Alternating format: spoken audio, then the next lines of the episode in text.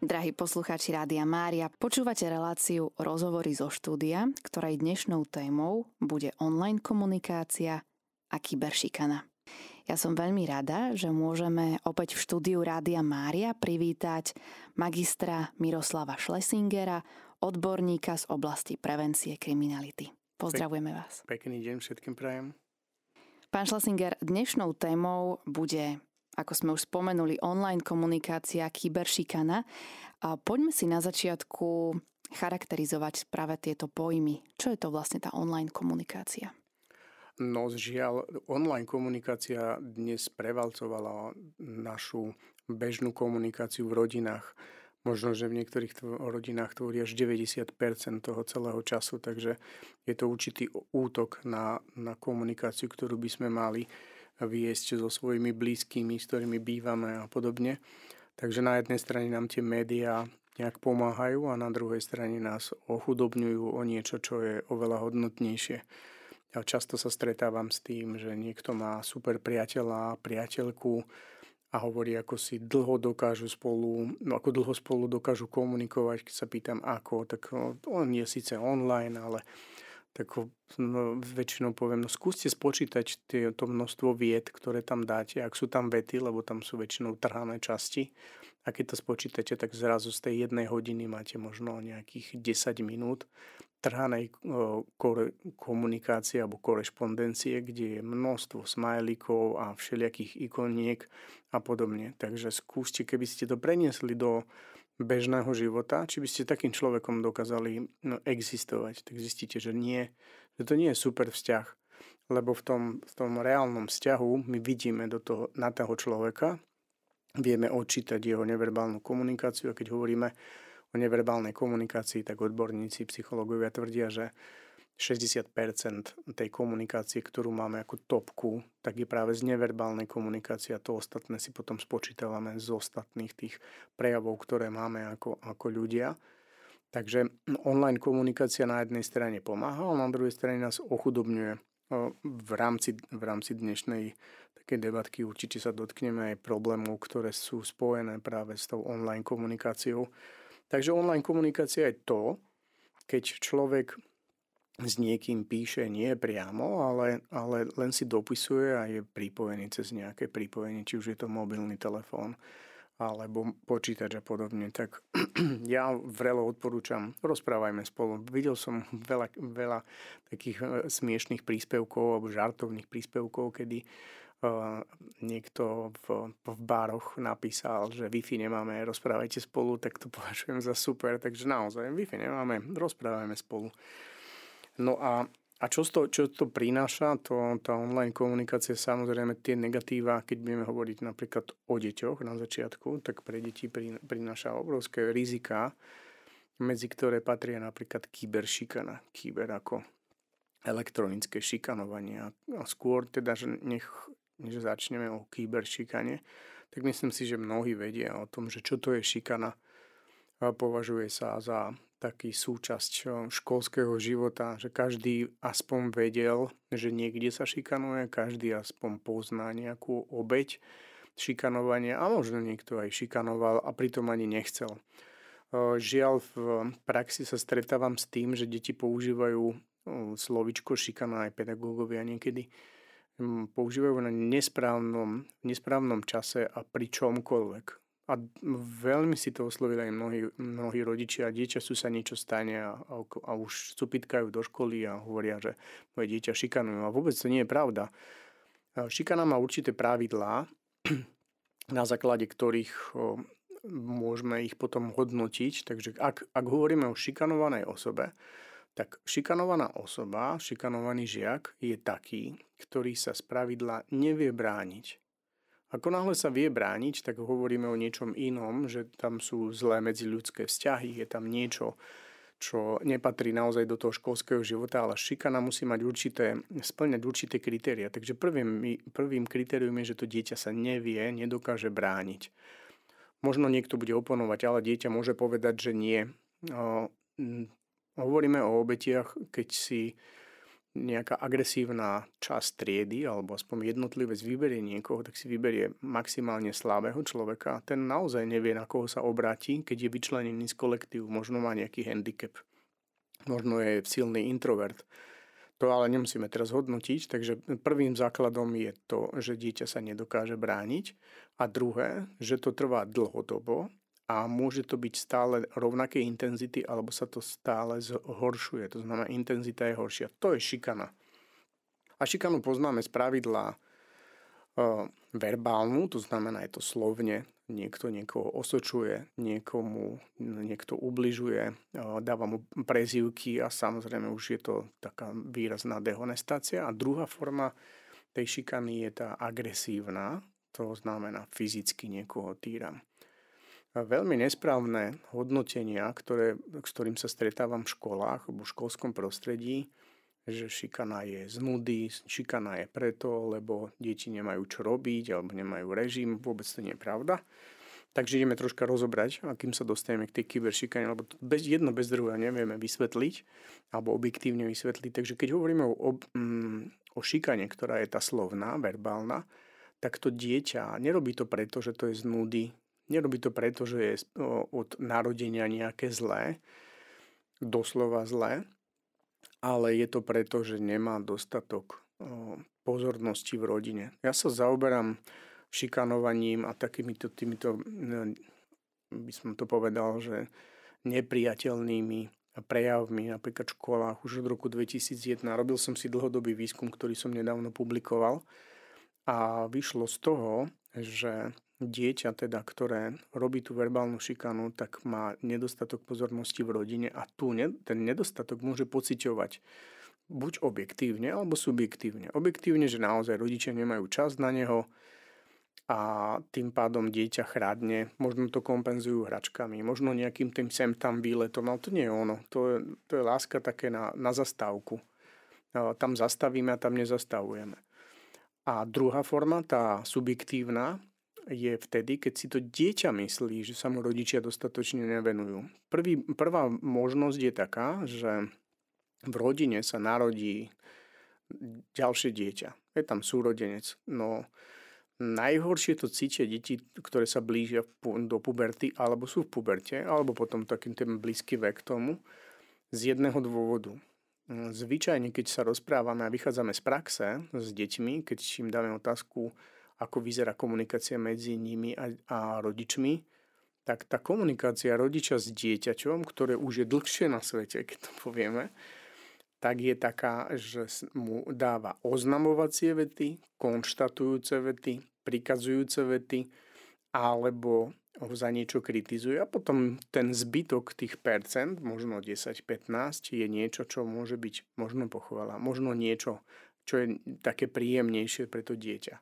A zrazu, keď sa narodí ten súrodenec, to malé dieťatko, tak ten, skúsme spraviť takú modelovú situáciu, že pubertiak, tak ten zrazu je zdesený, ako rodičia vedia intonovať, ako vedia používať hlas, nielen na rozkazovacie, prikazovacie. Už je tam to ťuťuli, muťuli, ktoré on už dlhé roky nezažíval.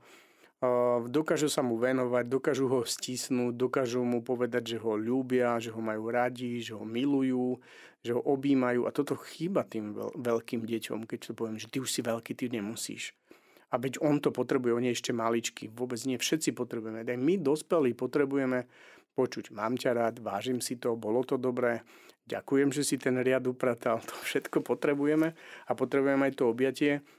Keď som ro- začínal robiť s drogovo závislými, tak toto bola jedna z vecí, kedy to bola tzv. Pozitívna šoková terapia pre mladých ľudí, ktorí spadli ako keby na dno drog a zrazu, zrazu im niekto v tomto stave povedal, že im, na nich, niekto, že im záleží.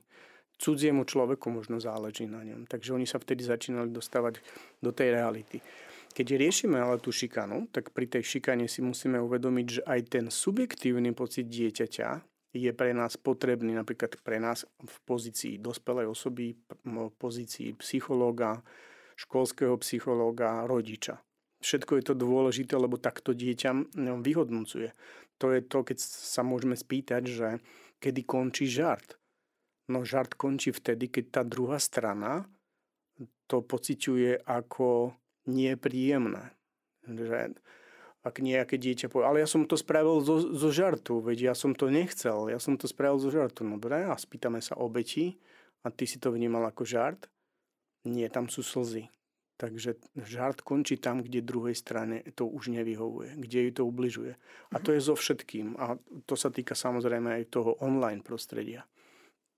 No a keď hovoríme o tom, ako to preklenie z toho druhého, z toho druhého prostredia, tak on to sa to môže vystupňovať, tá šikana do tej fyzickej. A to zasa nie je iba náhoda. To je vtedy, a deti, ktoré páchajú fyzickú šikanu, sú také, ktoré zažívajú doma domáce násilie. Žiaľ, to je, to je šok pre mnohých. To dieťa, sú dve možnosti. Dieťa vníma v rodine veľmi veľké napätie medzi rodičmi, ktorí si sa dehonestujú, nedaj Bože, sa ešte bijú. A tá druhá verzia obete dieťaťa je taká, že to dieťa je priamo obeťou jedného alebo aj oboch rodičov. Takže preto to tú veľkú agresiu dávajú do niekoho a zasa to nie je náhoda. On si vyberá tú svoju obeť ako tú najslabšiu. Niekedy tá obeť mu pripomína matku, otca, vždy tam je niečo, ale to by sme tu sedeli veľmi dlho, keby sme to rozoberali. Takže v žiadnom prípade nie je správne posudzovať či už šikanovanie alebo kyberšikanovanie tak, že máme iba obeť a, a toho tzv. Páchateľa alebo agresora. My máme reálne pred sebou jednu obeť a druhú obeť, ktorá súčasne je aj agresor. Takže nesmieme mať pravidlo, teba budem ľutovať a teba budem, nedaj Bože, byť, trestať. Takže my by sme trestali reálne dieťa, ktoré trpí. Takže v prvom rade sa treba pýtať, že prečo to spravil. Ale nemá to byť prvá otázka, to je naša vnútorná otázka. Prvá, prvá otázka obeti agresorovi je, kto ti ublížil. Mnoho, mnoho z nás sa bude teraz čudovať. Prečo by som sa ja mal pýtať niekoho, kto ubližuje, že kto mu ubližil, keď on ubližuje? Nie, to je pravda. My sa musíme spýtať, že kto ti ubližil. Môžem ti nejako pomôcť?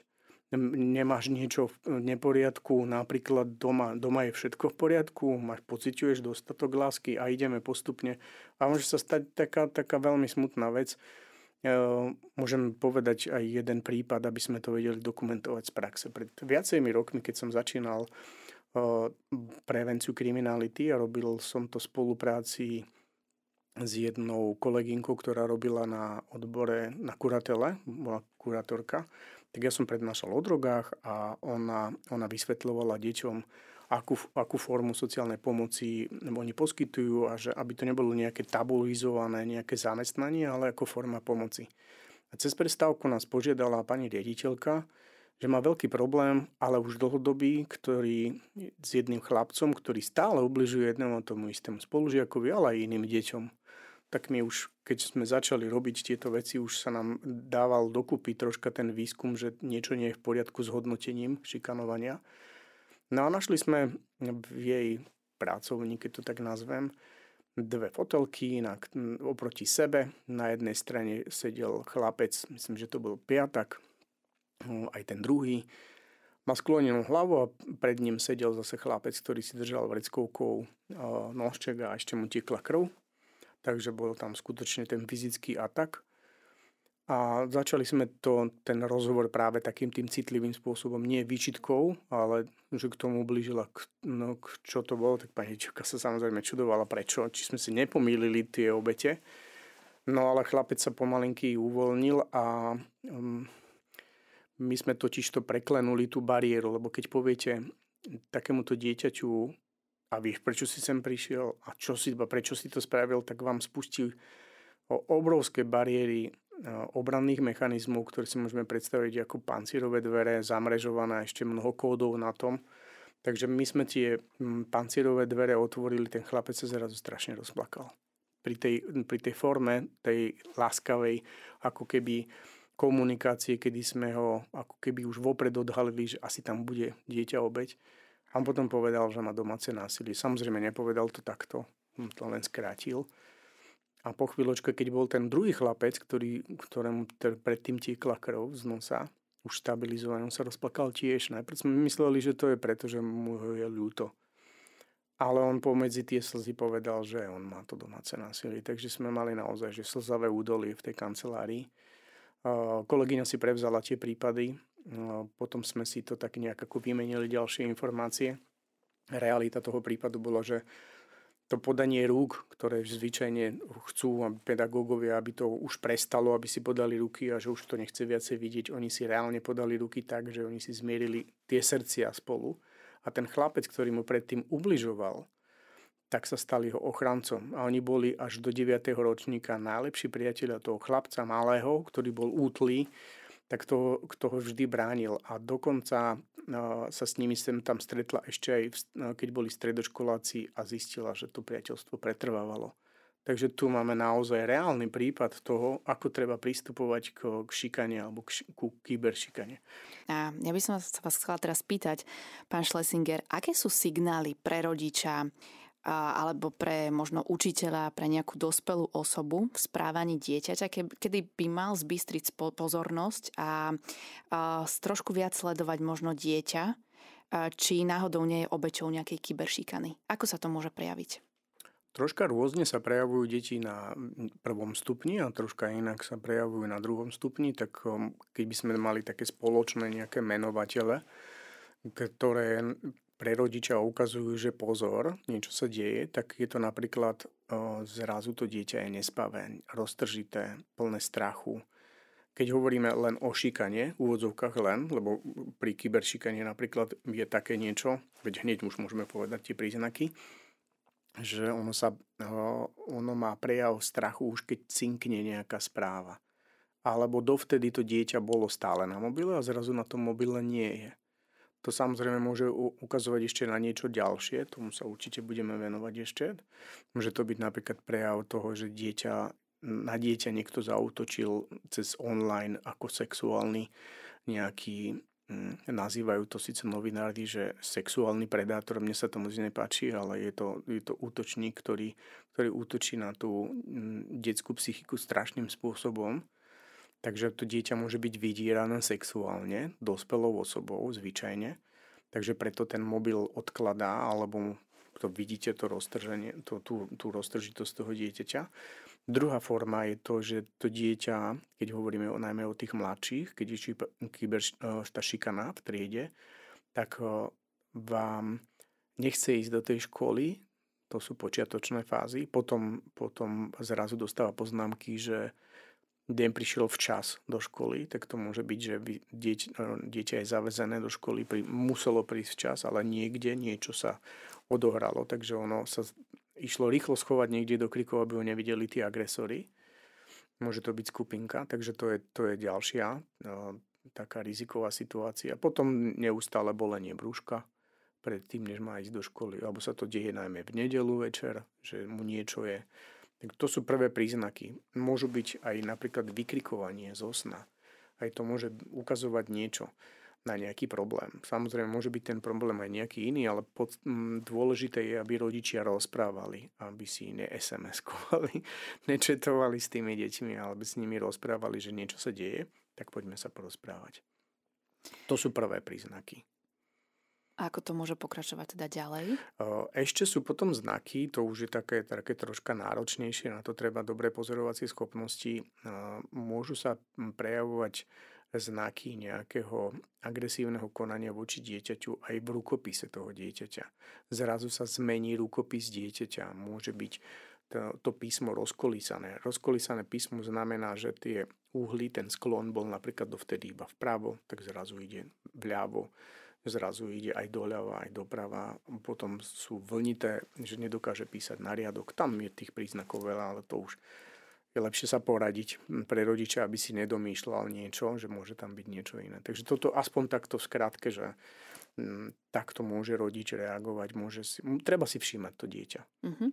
A aké preventívne opatrenia by sme mohli ako rodičia zvoliť, aby sme predišli alebo zabránili takejto kyberšikane u svojho no, dieťaťa? Povedali sme to hneď na začiatku. Komunikujme s deťmi. Komunikácia, otvorená komunikácia. Nie iba pýtať sa, čo bolo v škole. Máš úlohy, nemáš úlohy. Čo ste mali na obed? Hotovo, skončili sme. O, o, o, také tie sociálne očakávané otázky, tak deti vedia odpovedať rodičom, dobre, odpoviem a mám pokoj. Ale treba sa pýtať nie jednoduchými vetami, súvetiami, očakávať súvetia, nie iba jednoduché vety. Základ, základ všetkého je vždy správna komunikácia s úctou. Keď zistím, že moje dieťa sa napriek tomuto všetkému stalo obeťou kyberšikany, čo robiť vtedy, na koho sa môžem obrátiť? U koho môžem hľadať pomoc alebo nejaké rady? No, či už šikany alebo kyberšikany, lebo my sme ešte ten, tu, ten pojem nerozobrali, tak kyberšikana je vlastne šikana v online priestore, tá je oveľa horšia, lebo tá šikana, ktorá sa deje v triede, v triednom kolektíve sa zvyčajne dotkne len toho triedného kolektívu. Na najvyš to ešte niekto, pár jednotlivcov to vie z inej triedy. Ale ako náhle sa to dostane do online prostredia, tak to nevie jeden, jedna trieda. To môže vedieť celá škola. To môže vedieť stovka až tisíce ľudí. A keď ide o nejaké video, kde zosmiešňujú to dieťa, tak to môže naozaj byť že virálne video. A to je, to je desivé potom pre to dieťa, lebo vtedy mu nastávajú už aj také stavy, ktoré musí riešiť psychoterapeut. To dieťa sa psychicky zrúti a to rodič nedá do poriadku. Tam už treba naozaj odbornú pomoc. Takže a povieme úplne opačne, že kde by mal rodič hľadať pomoc. No, reálne, keď, keď sa pýtam detí, že rozoberáme tento problém, či už je to šikana, kyberšikana, že kde vidia ten problém a kto im môže najlepšie pomôcť. Primerane k tomu, ako sme nadviazali dobrý kontakt, tak deti hneď hovoria dospelí. Hneď po- povedia učiteľ, riaditeľ, uh, rodič. Uh, potom povedia, že ešte možno nejaké tie online lin- linky pomoci. A tí niektorí, ktorí už sú takí ako príliš uvoľnení, tak povedia nejakých akčných hrdinov. Niektorí povedia, že polícia a podobne. No nie je to pravda. Nie je to pravda, že dospelý zastavuje šikanu ako prvý a najsilnejšie, najobjektívnejšie, ale vždy vtedy napíšem asi metrovými písmenami veľké ja. A deťom poviem, že nie je ja, ktorý som to napísal. Vy každý si to prečítajte sám za seba. Vy ste zodpovední za to, akú máte triednu v triede atmosféru, lebo vy to môžete zastaviť. Takže toto keď budeme učiť, lebo deti sú, deti sú zodpovedné za to, čo sa im deje v prvom rade. Oni, nie dospelí. Dospelý je druhý, lebo dospelý takisto nie je v svojej triede po celý deň, ale je tam ten triedny kolektív. Triedny kolektív môže hrať masky, deti sú naozaj dobrými hercami, takže vedia zahrať, že všetko je v poriadku, ale odíde učiteľ a už je tam malé peklo. Takže v prvom rade je to dieťa, a to treba deti učiť. Takže aktívna prevencia takéhoto formátu, kedy, kedy deti učíme úcte a sebaúcte, to myslím, to je základ, ktorý by mal mať každá škola. Nie rozprávať hneď o tom, čo je trestné alebo trestnoprávnu zodpovednosť, ale deti musíme v prvom rade znova naučiť úcte a sebaúcte. A jedno bez druhého nedokáže existovať. My sme sa v uplynulom vstupe rozprávali o šikane, takisto aj o kyberšikane, teda šikane v online priestore. Hovorili sme si o tom, aké prejavy môžeme zaznamenať, najmä teda u detí, ktorí sa stretávajú s kyberšikanou a ako je vhodné predchádzať takémuto správaniu. A poďme sa teraz pozrieť na to, čo robiť so šikanou, keď už teda nastala, keď sa rozmohla, ako ju môžeme zastaviť. Tak keď hovoríme o kyberšikane, to znamená, že tá šikana prerástla z toho klasického školského prostredia až do online prostredia, tak prvý pomocník je zasa administrátor. Administrátor je možno v deväťdesiat percent stroj, počítač, program, ktorý reaguje na to, čo mu tam zadáme. Tak ideálna forma toho, aby, aby rýchlo zareagoval, je splniť určité podmienky. Prvá vec je nahlásiť ten nejaký nenávistný komentár, nejaké dehonestujúce alebo protiprávne, protizákonné video, ktoré niekde je o niekom, že sa šíri a môže to byť aj na učiteľa alebo na nejakú inú osobu, tak uh, najprv treba spraviť, odfotiť teda tú obrazovku, nejaký print screen a napísať k tomu komentár, že táto osoba, ktorá vystupuje pod tým a tým nikom, pod tým a tým menom, šíri nenávistný komentár alebo nejak tak popísať ten skutkový stav, keď to povieme v právnej rovine. A súčasne spraviť to isté duplicitne, ale v angličtine. A na to stačí Google Translator, predloží to človek veľmi rýchlo, stačí jednoduchá angličtina a ten stroj bude vychádzať z tých kľúčových slov, ktoré tam má zadané, ktoré môžu naplniť tú skutkovú podstatu trestného činu, takže keď tam budú správne slovíčka, on to zaregistruje a tú danú osobu môže napríklad upozorniť na to, že dopúšťa sa niečoho, porušuje pravidla skupiny, lebo pri normálnych sociálnych sieťach, to naozaj hovorím, že normálnych, lebo sú niektoré siete, ktoré ktoré už vieme podľa e, názvu, že to bude problematická sociálna sieť, kde, kde je to založené na nejakom sexuálnom obťažovaní alebo na obťažovaní, kde ten vývojár parazituje na tom, že tam sa kopí množstvo ľudí už kvôli tým škandálom, ktoré tam môže vidieť alebo čítať. Tak ak hovoríme o takejto skupine, tak potom, keď hovoríme o deťoch, tak dieťa by malo poprosiť svojho kamaráta, aspoň jedného každý má, aby spravil to isté. Nám odfotí ten príspevok, napíše to v slovenčine, táto a táto osoba robí toto a toto voči nejakému môjmu kamarátovi a to isté napíše v angličtine. A už máme štyri príspevky zrazu, štyri podnety. Takže tá osoba môže dostať buď na tridsať alebo deväťdesiat dní zákaz pohybu toho celého. A keď je to celá komunita, ktorá šíri nejaké či už dezinformácie alebo nenávistné konanie, tak ju vymaže. Buď to dostane zakázané, alebo ju vymaže. Poznáme prípad z, z histórie a nedávnej histórie, keď možno je to spred pár rokov, istotne posluchači poznajú aj, aj tú skutočnosť, keď Donald Trump bol vymazaný z Twittera. A bolo to nie preto, že, že to zrazu jeden nahlasil, ale boli tam šírené nenávistné komentáre a bolo ich tam tisíce. A kto to spravil? Spravil to človek? Nie. Spravil to počítač. Počítač ho vymazal proste. A bola to, keď to povieme, že nejaká veľká osobnosť. Nebudeme teraz hodnotiť nič, čo je v pozadí, ale bola to osobnosť. To znamená, bol to prezident. Takže ak to dokážu takúto osobu na, tom, na, nejakom, na nejakej platforme vymazať, tak dokážu aj obyčajného žiačika vymazať veľmi rýchlo. A zase poukazujem na to, že je nad tým aj človek, ktorý dozoruje samozrejme tento všetko, ale keď tam máme niekoľko miliónov ľudí, ktorí môžu niečo písať, tak na to je ten stroj. On automaticky zareaguje. Takže najrychlejšia pomoc je práve ten stroj. Keď máme v online prostredí, tak nech nám to online prostredie pomáha a ono to má naozaj nastavené. Takže prvý, prvá preventívna rada, ne, nepôsobiť na platformách alebo na tých o, o, v sociálnych sieťach, ktoré sú už v princípe zamerané negativisticky a druhá, využívať toho administratora na to, aby to vymazal. Tretia, to už sú potom ťažké veci. Niekto môže byť, ako by som povedal, poškodený na svojich právach natoľko, že už to zasahuje do jeho života, môže to ohroziť jeho pracovný život, osobný život a podobne. Tak treba využiť aj políciu. A na to, na to ideme podobným spôsobom ako pri administratorovi, ktorý je v online prostredí. Spravíme si fotografiu, keď tých príspevkov je tam viacej, tak spravíme, prípadne nejaké video a toto potom zanesieme na najbližšiu policajnú stanicu s tým, že podávame trestné oznámenie na konkrétneho človeka. Keď sa nedá zistiť, tak je to potom na objasňovaní toho samotného konania. Takže aj polícia, aj na to. Nie, nie, väčšinou je to také opačné garde. Najprv človek rýchlo na, uteka na políciu a až potom si uvedomuje, že najprv to treba nejakým spôsobom riešiť v online prostredí. Tak neop- nerobiť to naopak. Najprv treba v online prostredí spraviť všetko preto, aby sa to nedialo a keď to nepomáha, tak vtedy osloviť políciu. Lebo tých prípadov je naozaj veľké množstvo. Žijeme v dobe, kedy tá nenávisť nám tu neuveriteľne vystupňovala.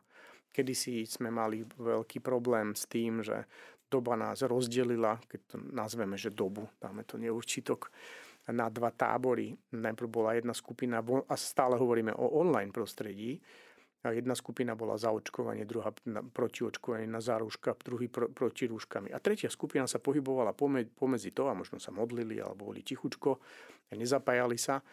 Čo bolo výsledkom tejto, týchto debát, ktoré tvorili, všetci boli múdri, a poviem tak troška tak ironicky, že kde je najviac vyštudovaných ľudí? No na internete. A akú majú vysokú školu? vysokú internetovú. Takže všetci sú odborníci na internete, v živote neštudovali, ale nachádzajú si tam múdre rady. A tieto dve skupiny sa navzájom rozhádali a dokonca dokázali sa rozhádať aj, aj rodiny, partneri, partneri, všetko, čo, čo len šlo. No a keď hovoríme o tom, že aký to malo význam vôbec diskutovať o takých veciach na internete. Čo vytvorili? No vytvorili nenávisť. Ja zvyčajne, keď sa rozprávam takto na nejakých debatách so žiakmi, tak sa pýtam, že kto z tých, jednej z tých skupín v online prostredí vymyslel liek proti tej korone? Nikto. Nikto. Takže na čo sa zapája do takej debaty? Druhá vec je, že kto v tej skupine, kto z tej skupiny je vôbec dobrý. Keď výsledkom ich diskusie, keď to berieme ako diskusiu, lebo to ťažko nazvať diskusiu, tá diskusia je asi takého formátu, a vieš čo, počúvaj ma, ja ti dám svoj názor, ale tvoj ma nezaujíma, takže to je asi taká diskusia. No výsledkom ich aktivít je skutočne nenávisť, takže kto je dobrý v tej skupine? Nikto, nikto, každý, kto sa zapája, sebe menšia múdrosť podaná na internete si nájde minimálne tisíc hlupakov alebo tisíc nenávistných komentárov, a to možno poviem maličké, maličké percento, že tisíc, kde sa nájde niekto, kto ho potrebuje uzemniť. Takže celkovo vôbec zapájať sa do tej debaty je nezmysel, je to hlúposť, keď v porovnaní s múdrosťou ideálne je využiť administrátora, to hovorím vždy. Administrátor je ten, ktorý môže tú skupinu vymazať, hotovo. Dovidenia, do počutia. A to isté máme teraz. To, čo sa nepodarilo spraviť počas korony, ničiť ten pokoj alebo nejaké to spolužívanie a nejakú toleranciu, tak máme zase vojnu. A žiaľ už nie jednu. Už máme ďalší konflikt a ďalší a ďalší. A máme, keď zoberieme, že dobre, tak berieme teraz to, to, čo sa dotýka teraz Európskej únie, i keď každá vojna sa nás dotýka, každá jedna. Tak zase máme dva tábory a všetci sú odborníci na vojnu.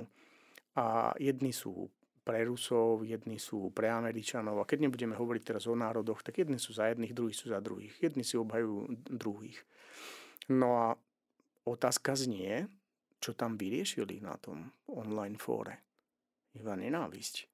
Ja sa pýtam, kto z nich v tom online prostredí, sebe menší mudrc, zastavil aspoň na minútu tú vojnu. No neviem o tom, že by tá vojna bola zastavená na minútu kvôli tomu, že jedna sociálna skupina sa dohodla, že nebude teraz vojna. Takže to nie je. Takže na čo tam som?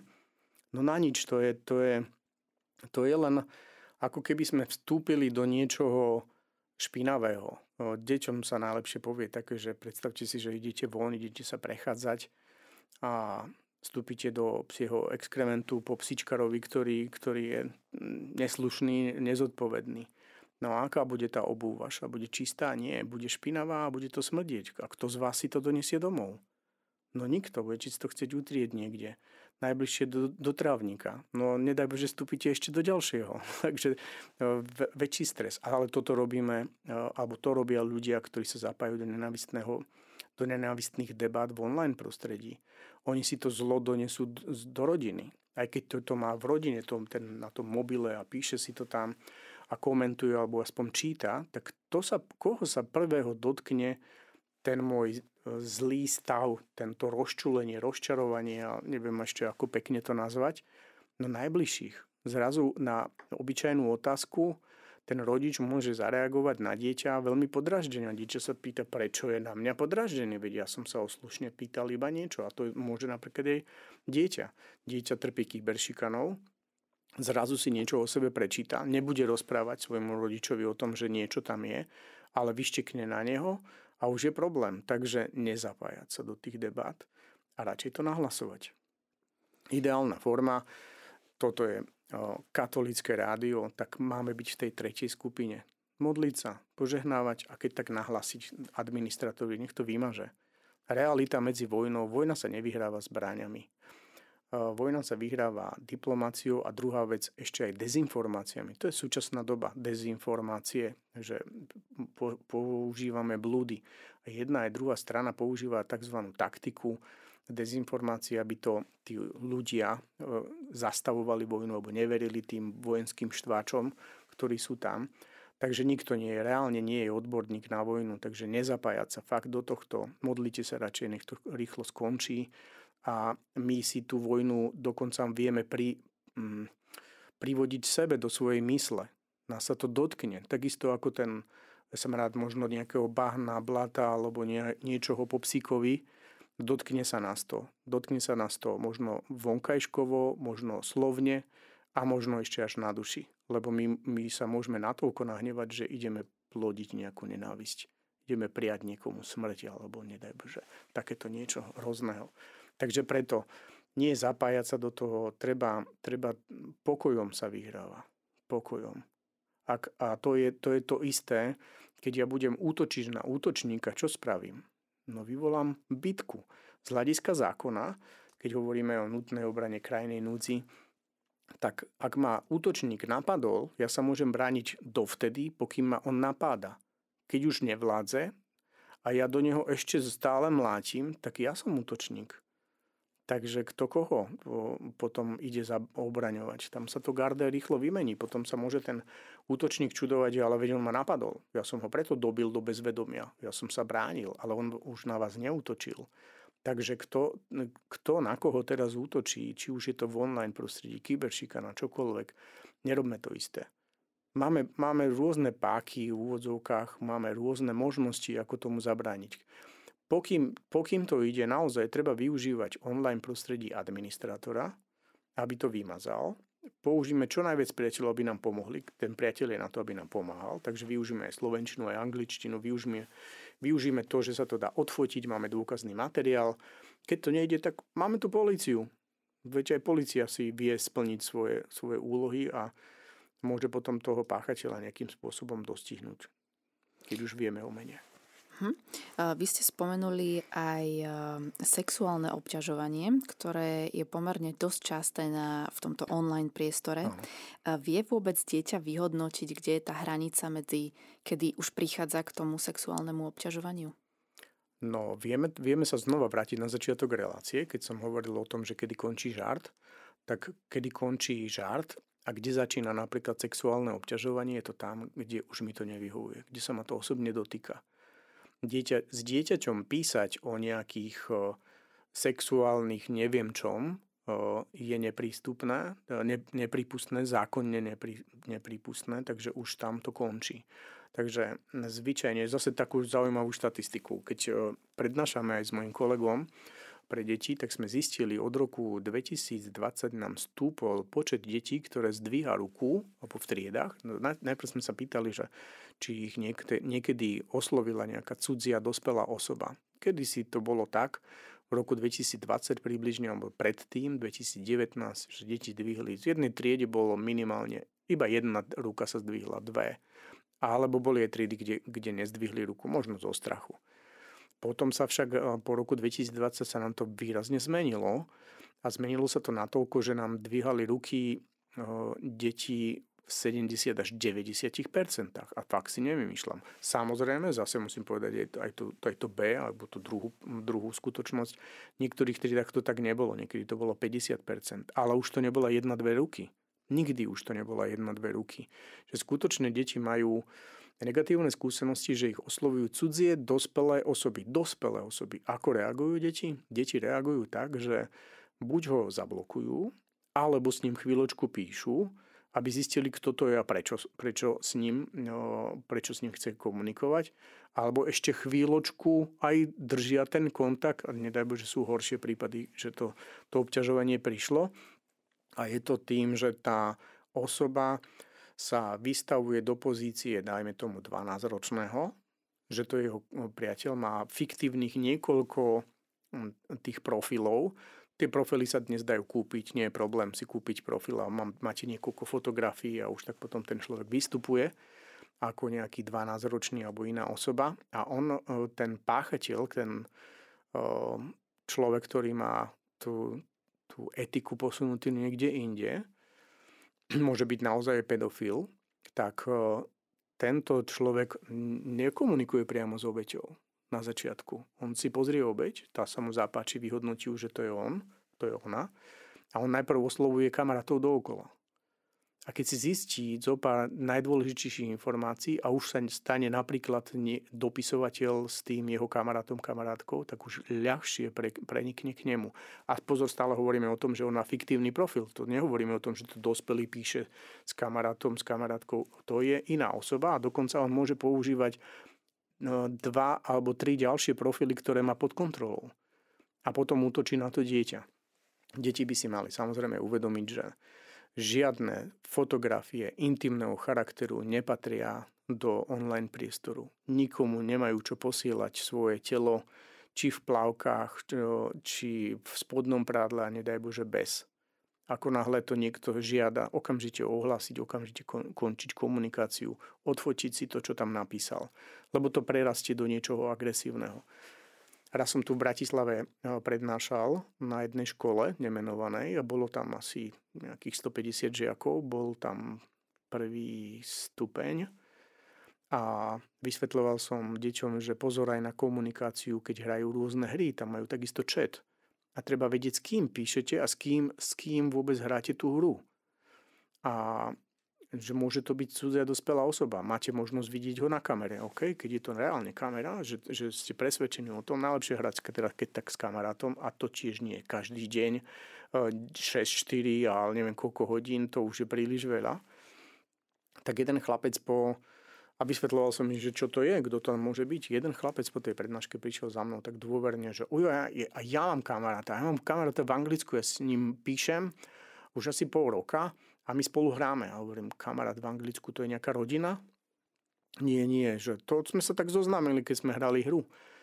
A ako vieš, že má toľko rokov, čo ty? On, ten chlapček mal asi desať rokov.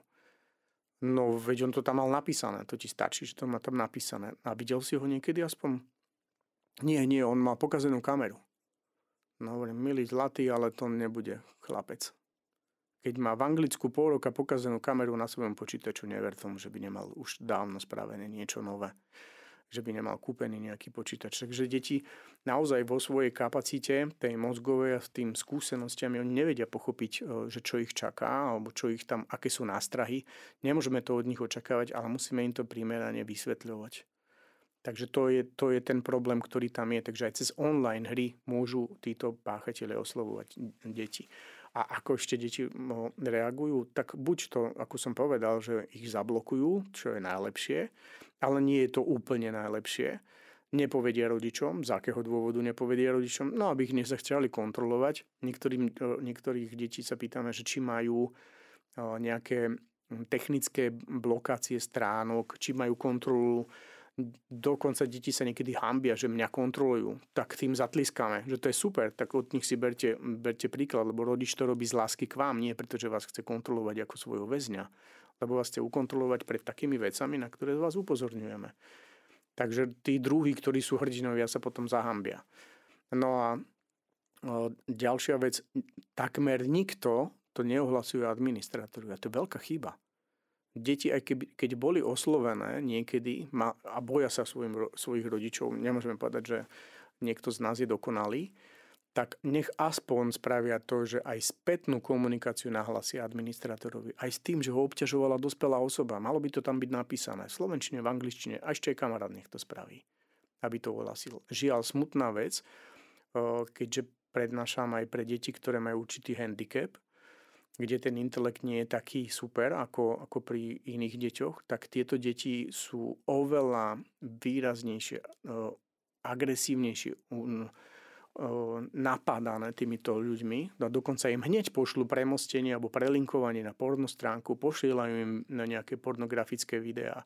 Stáva sa to aj o bežným deťom, ale pri takýchto deťoch, keď som sa pýtal na to, tak to hneď povedali.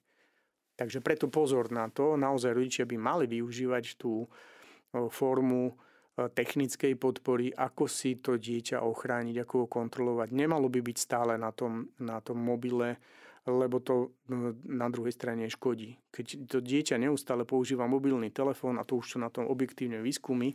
Nedávno som bol na jednej konferencii, ktorú poriadal Úrad komisára pre deti, kde jeden neurológ popísal o, o skutočnosti, že ten mozog naozaj sa degeneruje. To dieťa neustálým e, zapojením v online prostredí e, zdebilnieva doslova. Takže pozor na to, ako vychovávame svoje deti. Často, často môžeme stretnúť mladé mamičky, ktoré plesknú ten tablet do toho kočíka, aby mali pokoj. No ale to dieťa sa nevyvíja. Používa len jednu hemisféru. Takže čo chcete mať z toho dieťačka? Šalát alebo len okrasu. Tak pozor na to. Máme ešte pár minút do konca. V online priestore sa často stretávame aj s takým pojmom podprahová komunikácia na internete. Tak vysvetlíme si to ešte na záver. O čo ide? Podprahová komunikácia, to sú také, to už je taká náročnejšia téma. Myslím, že toto je, čo sme doteraz hovorili, to je top téma. Tie podprahové no, sú... Je, je to technicky, technicky ťažko sa to vysvetľuje hneď to, v, v tomto čase. Pod videom ide ďalšia um, informácia, ktorá, ktorá beží a napríklad to, bolo to používané, myslím, že medzi sedemdesiatymi a deväťdesiatymi rokmi to bolo výrazné, potom sa to zistilo a bolo to zákonne uh, ukotvené, že to nesmie byť používané, lebo to bol útok naozaj na psychiku človeka, že daj si kolu, daj si toto, choď tam a tam. Boli niektoré kapely, ktoré satanistické napríklad, kde no, išiel text, ale pod tým bol na vysokej frekvencii vysielaný, uh, vysielaný text, že aby spáchal samovraždu alebo vyznávaj satana, rôzne veci.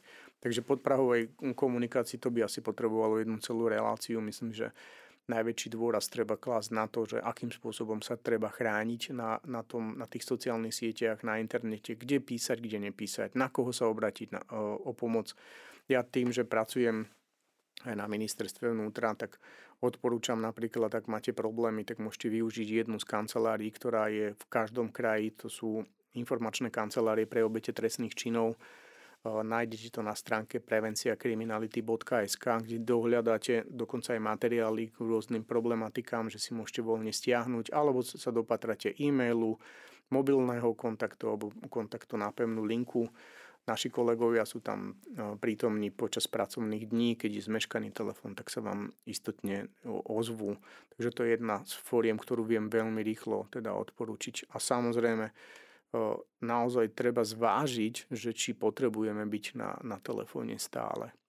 Dokonca moderné výskumy potvrdzujú, že mať mobilný telefón znamená, že keď je aj vypnutý, tak berie našu pozornosť. Dokonca deti, ktoré používajú mobilné telefóny neustále, tak podľa štatistík je dieťa sedemstonásobne ohrozené nejakým úrazom, keď používa mobilný telefón, ako keď ho nepoužíva. Že tam je väčšia nepozornosť.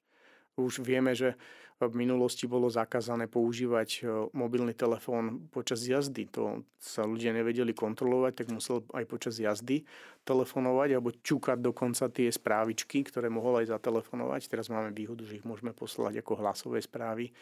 Tak treba zvažovať, naozaj tá prirodzená komunikácia je obohacujúcejšia a dokonca používa obe hemisféry mozgové, tak aby sme nehlúpli, komunikujme spolu, pozerajme sa na seba, odčítavajme tú neverbálnu komunikáciu a buďme k sebe milší. Ďakujeme veľmi pekne, žiaľ náš čas sa naplnil. Milí poslucháči, počúvali ste reláciu Rozhovory zo štúdia, ktorej hosťom bol dnes pán magister Miroslav Schlesinger, odborník z oblasti prevencie kriminality. My vám veľmi pekne opäť ďakujeme za to, že ste k nám prišli a že sme sa spoločne mohli porozprávať práve na tému online komunikácia a kyberšikana. Ďakujem za pozvanie a prajem všetkým pokojné dni.